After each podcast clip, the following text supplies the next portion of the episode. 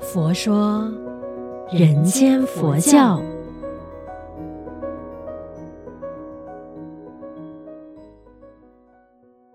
你好，我是主持人碧芝，吉祥，佛法生活化。生活佛法化，那我的这个《佛说人间佛教》的节目啊，哎，不知不觉就是进入了第三个月，那就是从八月份开始就是有这个新节目的嘛。那如果说你想要回顾啊，或者是重听的话，欢迎你点击我们的佛佑 Podcast，你寻找这个《佛说人间佛教》的这个节目主题呢，你就可以呃重温之前的这一些节目内容。那顾名思义。就是这个节目的主题是佛说的人间佛教。那这一个月呢，就想要跟大家聊一下，就是佛陀的故事。那我们一直在强调的人间佛教，其实呢，佛陀说的法。就是人们需要的嘛。那如果说从佛陀的诞生，他一生的故事，他一生的这个足迹来看的话，其实佛陀也在教会我们，佛法一点都不神秘，一点都不玄，它就是一个切切实实的我们讲的大自然法则。那这一期的主题呢，就是佛陀出生在人间。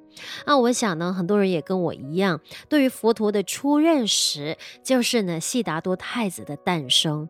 那小时候就听过呃这个佛陀的故事，那时候听的时候就觉得哇哦，佛陀的诞生充满了神秘色彩，非常的呃神话哎。因为呢，佛经上有提过，太子降生的时候啊，那天空仙乐鸣奏嘛，然后花雨缤纷，然后诸天神共慰，所以一时之间呢，宇宙是大放光明的，那万物也。欣欣向荣。那据说呢，当时候的天空是直泻下两条银链似的净水，一条是温暖的，一条是清凉的，来为太子沐浴。这个呢，也是之后我们佛教啊，在每年五月的时候，就是有浴佛节的这个典故嘛。而当时候我看到这个呃故事的时候，就是悉达多太子的诞生的时候，我就觉得，哇哦，怎么那么神奇呀？那佛陀到底？是不是一个真实的人呢？那时候是我小小的时候的一个疑惑，因为当时候太子刚生下来，他就能自己行走七步，而他每走的一步呢，脚下就会涌现出一朵莲花，而且呢，当时候的太子，他右手指天，左手指地，大声的宣称：“天上天下，唯我独尊。”当然呢，我们在读到呃佛陀诞生的故事的时候啊，很多人可能都会抱着一个疑惑，也会觉得说，哇，真的也太神话了吧？那尤其是摩耶夫人呢，是从右胁生下了悉达多太子。那我们人间生孩子，真的会有这样子的情况吗？那其实回归到当时候，在印度啊，他们的那个阶级种族之分是非常非常的明确，而佛陀呢，释迦族是属于刹帝利族，所以呢，他们的这样子的一个形容就是。就代表了这一个呃种族的那个尊贵，所以用了这样子的一个描述手法。那当然，如果说我们要呃讲得更加确切一点，就好像我们世间的名人呢、我们比较熟悉的，好像文天祥，因为他出生的时候呢，就是天降祥瑞，所以他就取名为文天祥。所以这样子的一个事迹啊，也非常非常的多了。那何况佛陀的出生，百花齐放，呃，就是芳香。扑鼻，一切都非常的顺利。这个呢，也就是一个伟人诞生的时候，周遭的环境会有一个变化。这个也是一个呃很很顺其自然的会发生的事情。那刚才我们就有提到嘛，悉达多太子啊诞生的时候，他说了这一句“天上天下唯我独尊”。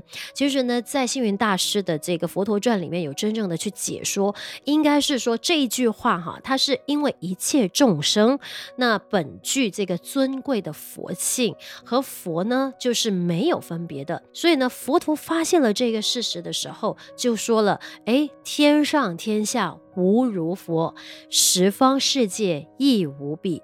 世间所有我尽见，一切无有如佛者。”那如果说回归到我们的人间佛教呢，那其实星云大师有一直在提醒我们要回归佛陀的本怀，那把一些不当。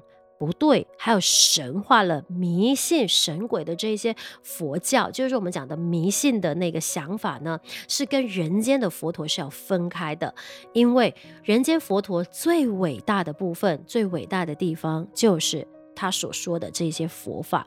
当然，尤其在佛经里头有提到的自依止、法依止。莫意依止，所以佛陀是从来不会标榜自己，反而是一直在鼓励我们大众要靠自己，因为自己有佛性，自己能成佛，所以除了佛法呢，其他都是靠不住的。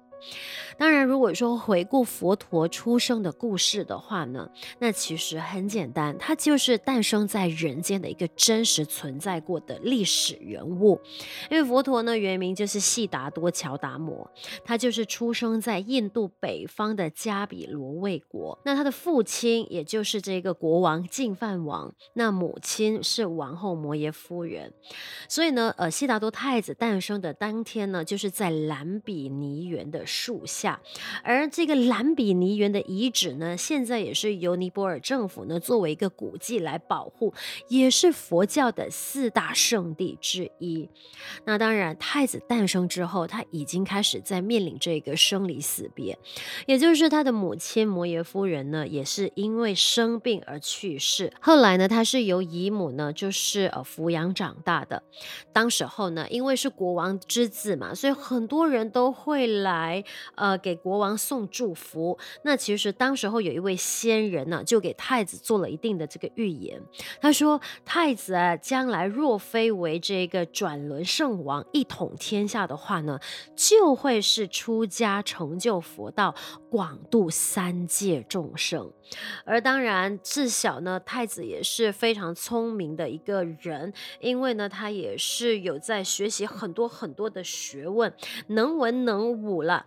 那当时候呢，净饭王也是呃招了这些大臣的五百童子呢，一起入学堂陪太子呢一起学习，当然是希望呢太子日后能够继承王位，然后统领国家嘛。可是我们都知道，日后悉达多太子还是选择出家。那下一期我们就会聊悉达多太子啊为什么会出家。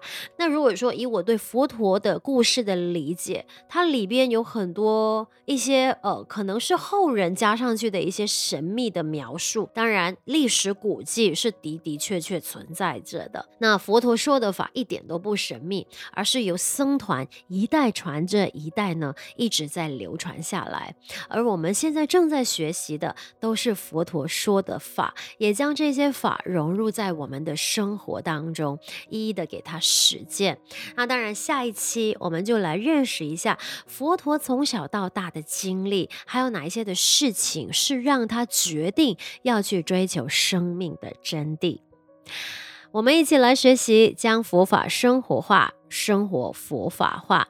欢迎你将我们佛佑 Podcast 分享给身边的人。祝愿我们都法喜充满，福慧增长。佛说，人间佛教。